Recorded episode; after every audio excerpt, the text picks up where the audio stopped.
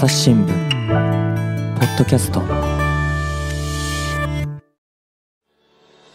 朝日新聞の岸上渉です、えーこのお時間はですね6月11日に、えー阪神甲子園球場100周年記念事業として行われます、えー甲子園ブラバンブラスバンドフェスティバルの出場校をご紹介してまいります。えー甲子園でブラスバンドと言いますと、お中継を見ているとですね、必ずこう BGM として、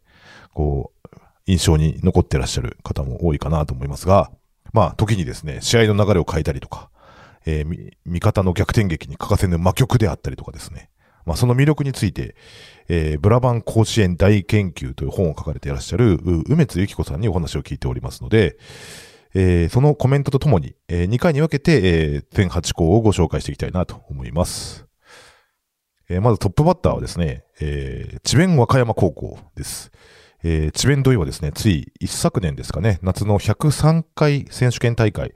の時の優勝校ということで、まあこれまでもですね、あの、数々のドラマチックをね、な逆転劇を演じている強豪校として、まあよくアメトークやなんかでも取り上げられていますけれども、えー、まずはその、智弁和歌山のお応援について、えー梅津さんのコメントをお聞きください。あとは智弁和歌山。えーこれはあの、やっぱさっきも言いましたけど、魔曲ジョックロックっていう、んんあの、テーマはとても有名ですね。はい逆転劇を何回も繰り広げた、こういったジョックロックが有名ですね。そういう曲が何回も流れることで、球場の空気まで変わる。うん。それで、実際にそれで、あの、何点も追加で点が入ったりして大逆転を起こしたりてしてっていうのが不思議なもので、あれいつもなんか不思議だなと思いますね。やっぱこれが音楽の力なんだなっていうのは、ね、目の当たりにするとすごいことだなって思いますね。ということでですね、魔曲ジョックロックという紹介ありましたけども、まさしくその智弁和歌山の逆転劇をですね、えー想起させる、えー名曲ですよね。高校野球ファンにお馴染みかなと思います。えーその智弁和歌山高校にですね、えー和歌山総局の下地達也記者が、えー取材に行っておりますので、えーその部長さんにインタビューをしているということで、えーその音源をお届けいたします。智弁和歌山高校の吹奏楽部部長の小谷俊介です、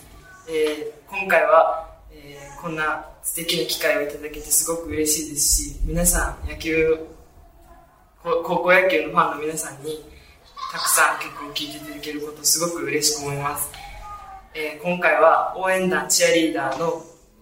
みんなと共に精一杯智弁の応援歌をお続けできるように頑張りたいと思います。はい、ということで、えー、智弁つながりということで、え2校目は、えー奈良県の、えー智弁学園高校をご紹介いたします。えー智弁和歌山のですね、えー兄弟校といいますか、まあ本家といいますか、まあお兄さんがこちらに当たるわけなんですけれども、まあユニフォームも大変よく似ていて、まあその103回、夏の先103回大会の決勝で、こう智弁和歌山と智弁対決っていうのがね、実現したというのは記憶に新しいところですけれども、何かそう私は奈良県で13年前ですかね、高校野球を担当しておりましたけれども、非常にあの、毎年毎年こう、簡単に負けない粘り強いチームという印象でした。えーこれ余談ですけども、あの、えー春の県大会の準決勝ですかね、その年に春夏連続出場する天理高校と対戦したんですけれども、えー激しい打ち合いの末ですね、延長15回引き分けという試合がありました。あーその記憶がまだ鮮烈に残っております。で、まあ、その、智弁和歌山とですね、応援がどう違うのかということで、その辺も含めて、えー梅津さんが教えてくれました。あと、智弁学園。ここは、あの、智弁和歌山との共通曲がたくさんあるんですけれども、はいはいはいはいでも、あの、微妙に、えっ、と、智弁和歌山とはちょっとテンポが違ったりするんですよおね。ロック。ロックとか、そうなんです。あの、アフリカンシンフォニーとか、い智弁和歌山との共通曲いろいろあるんですけれども、これを聴き比べてみるのも面白いと思います。うんはい、なんかテンポがね、違うということで、ね確かに比較して聞く機会っていうのは、まあ甲子園でも地方大会でもなかなかない機会だなというふうに思いました。えそれではあの、智弁学園高校の部長、え平尾、平谷青葉さんに、えネットワーク報道本部の松永和彦記者がお話を聞いています。えそちらをお聞きください。と私たちの吹奏楽部の強みはと少人数ですがみんなで協力して一つの演奏を作り上げていることだと思います。と私自身は演奏では、その、周りの音をしっかり聞きながら演奏することを意識しています。私が甲子園で演奏したときは、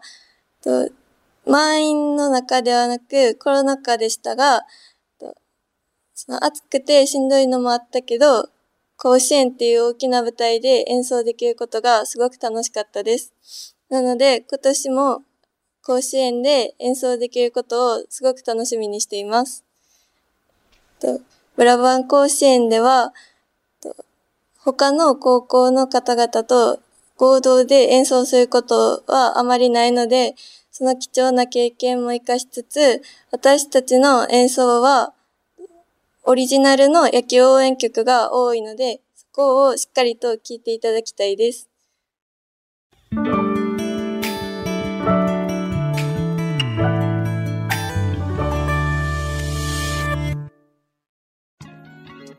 番組をお聞きの皆さん、朝日新聞ポッドキャストには他にもおすすめの番組があります。新聞一面じゃなくても大事なこと、SDGs を話そう。月曜から金曜日まで多彩なテーマをお届けします。どこかの誰かの人生の匂いがする番組とリスナーさんから好評です。SDGs を話そうで検索してみてください。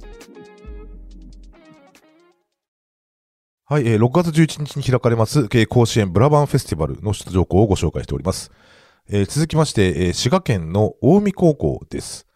えー、近江といえばですね、昨年エースで4番の、えー、山田春人投手を引っ提げて、えー、選抜準優勝、夏は4強と大活躍をしたチームでした。で、その後押しとなった応援っていうのはね、どういうもんだったのかということで、えー、梅津さんのコメントです。どうぞ。はい。あと、近江高校。はい、この学校は、あの、チャンステーマ、ファイヤーボールというピットボールの洋楽の曲ですとか、うん、あとは、あの、数年前にここリニューアル、応援曲リニューアルして、全部洋楽にしたんですね。うん、この洋楽の曲ばっかり演奏するっていう学校は、まず私は近江高校しか聞いたことがないんですけども、あとあの、例えばあの、9回になったらファイナルカウントダウンっていう曲をやったり、まあ、なかなか洒落てますよね、はい、最後の回だからファイナルカウントダウンやったりするんですけれども、はいはい、そういう曲やったりとか、うん、あとは滋賀県らしさを出すために、あの、洋楽の中に、ま、紛れて、えっ、ー、と、滋賀県出身の大スター、西川貴教さんの曲をやったり。大スター、はい、はい。ューションですよ。はい、そう。ホットリミットを演奏したりするんですね。はいはいうんうん、こういう地元色を織り交ぜつつ、うん、自分たちならではの洋楽の応援、うん、っていうのを織り交ぜたりして、なかなか面白い選曲ですね。うんうんうんということで、あの、近江高校の方もですね、えっ、と、こちらはあの、ネットワーク報道本部の河原田新一記者が取材をしています。近江高校吹奏楽部の、えー、高海かすみさんと葛畑桃香さんです、えー、よろしくお願いします。お願いします。えー、甲子園の応援にこれまでまあ3回体験されたということなんですけれども、甲子園ってどんな場所だったでしょうか？やっぱ夢のような舞台でここその甲子園に立たせてもらってるっていうのがすごく野球部の方も保護者の方も先生方もすごく感謝できる場所です。普段運動部の応援をさせてもらうことがあんまりないので選手の応援をするしに行っているっていうのが自分たちのためじゃなくて選手たちのために演奏しているっていうのが近くで感じられる場所かなと思います。あの普段こう演奏会とかで演奏したりとか学校で普段の練習をしたりするのとやっぱ甲子園っていう舞台ってこう音楽をする上で何か違いみたいなところってありますか？とやっぱり選手に向けてと音楽をするっていうのが一番自分の中では大きくてと普段だったらたくさんの人にたくさんの人に向けて演奏するっていうよりもと甲子園の場合だとバッターに立ってる選手のために演奏するっていう気持ちで私はやっています。私もなんですけど、えっと、そのバッターボックスに立ってる選手の人とかその塁にいる選手とかにこう応援が届いたらいいなと思いながら多分集中してたら聞こえてないかもしれないんですけどちょっとでも心の励みになってたらいいなと思って演奏してます。あの今回6月11日にはあの甲子園ブラスバンドフェスティバルということであの他の、まあ、高校野球の強豪校の、まあ、吹奏楽部の皆さんが来られて、えー、お互いの、まあ、オリジナル曲だったり、まあ、非常に特特徴のある応援ソングを、まあ、披露されるんですけれども、まあ、あの、試合で向き合うの、対決するのとはまた違った面白さがあるかなと思いますが、えー、このイベントについて、どういうふうに、どんな演奏がしたいなと思ってますでしょうか？私は、小さい時から見てた高校が、やっぱ近くで演奏するので、その人たちにも、あ、近江ってやっぱこんな演奏もできるんやっていう近江らしさを出せる演奏をしたいなと思います。と私はと普段高校野球で甲子園の時は対決してるような相手とか対決はできないですけどテレビで聞いてたりとかする学校の方がたくさん来られるので負ける負けるっていう危機感がなく安心して楽しみながら演奏を聴けるのがすごく楽しみです。ありがとうございました。ありがとうございました。はい、えー、この回の最後はですね、履正社高校です。えー、大阪ですね。えー、先ほどあの、12年前、13年前かに高校野球を担当したというお話をしましたけれども、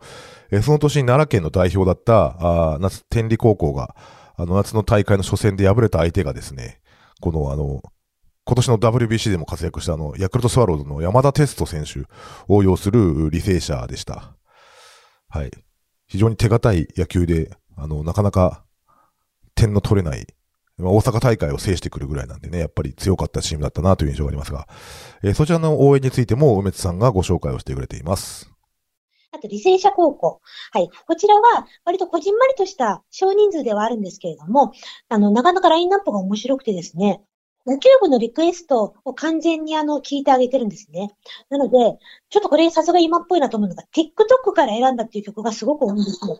で、野球部が選んだ、ちぐはぐっていう曲とか、あと、可愛くてごめんっていう曲とか、大ゼロ感って、これスラムダンクの映画の曲ですけれども、もうタイトルだけ聞いたらもうわけがわからない曲ばっかり、今、最近のヒット曲が非常に多いんですね。で、これはこれでまたすごく面白くてですね、近年のヒット曲、特に TikTok 発の曲ってテンポが速い曲がすごく多くて、もう160以上、170、180っていうすごい心拍数が上がるようなテンポが多いんですけれども、ういった早めのテンポに乗って、非常にあの、リズム感のいいテンポの速い曲を、あの、繰り広げるっていうのが履正社すごく面白いですね。はい。ということで、いろんな曲目出てきましたけれども、ね、こちらもあの、履正社高校吹奏楽部の部長の橋爪元香さんに、えー、大阪ネットワーク報道本部の小島博之記者が取材をしています。履正社の吹奏楽部のですね、なんか特徴だったりとか、強みって何かありますか？と、30人っていう、そんなにその野球応援にしては多くない人数ではあるんですけど、そこを強みにして、の音をまとめて一つになって飛ばすっていうのを、うんうん、が強みかなと思います。なるほど。ありがとうございます。改めて今音を一つにその飛ばすっていうところで、あの演奏中に具体的にどんなことを意識してますか？改めて。いろんな方、外で、やっぱり広い会場なので、音がいろんな方向に飛ばないように、先生のところに集めるっていう一点に集めて、それを飛ばすっていう意識を持って吹いています。あ、なるほど。ありがとうございます。あの、実際に今年の春の選抜高校野球で、はい、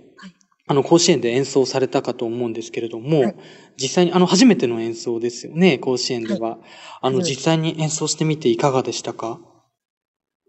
やっぱり会場の熱気というか、選手の頑張っている姿を間近で見て、それを応援させてもらえるっていう、すごい貴重な機会をいただけて、楽しかったです。なるほど。あれ、よくあの、その、緑地公園とかでもね、その、屋外で演奏する機会があるとおっしゃってたと思うんですけれども、なんかその、普通のそういった屋外、公園とかと球場で、やっぱり何か演奏してて、ちょっと違うなと思う点とかってありましたか？やっぱり演奏中に、その、歓声があったり、うん、あとはコールがあったりするので、盛り上がり方とかはやっぱり吹いててすごく楽しくなれるのは、野球応援のなんか特徴かなと思います。なるほど。ありがとうございます。えっ、ー、と、6月11日、甲子園でブラバンフェスで演奏されると思うんですけれども、はい、あの、なんか特にどんなところに注目してほしいとか、あの、はい、ここを聞いてほしいとかっていうところがあれば教えてください。今回のメドレーは、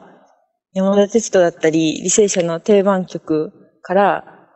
春の選抜で初めて使用したチュンチュンやったり、可愛くてごめんっていう新曲まで結構幅広く取り入れたので、そういう曲の変化に注目して聴いていただきたいです。なるほど。ありがとうございます。なんか、やっぱり、ああえて1曲2曲あるあげるならばする山田哲人さんのテーマ曲とかっていうのが一番特徴的なんですかね？やっぱり履正社といえばってなると、やっぱり山田哲人選手の応援歌かなと思います。なるほど。ありがとうございます。あと、えっ、ー、と、最後なんですけれども、あの、改めてですね、その甲子園のブラバンフェスに向けて意気込みとかあれば教えてください。そう、いつも試合で選手の皆さんを応援しているように、聞いてくださる方々に笑顔だったり、勇気をお届けできるような演奏ができるように頑張りたいと思います。わかりました。ということで、あの、今回は、えー、智弁和歌山、智弁学園、近江、履正社、えー、こちらの4校をご紹介いたしました。えーと、こちらの甲子園ブラバンフェスティバルにはですね、えー、他にあの、京都の龍谷大平安高校、大阪の四条縄手学園、えー、兵庫の私立、えー、一律尼崎高校、それから奈良、千葉県の習志野高校が出場します。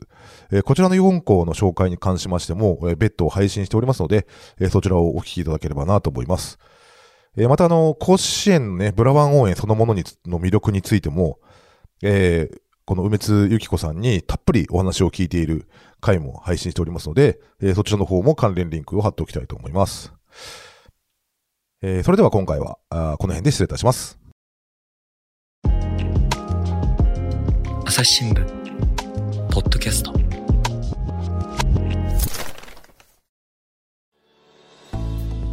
はい。ということで、このお時間は、甲子園ブラバンフェスティバルの出場校をご紹介してまいりました。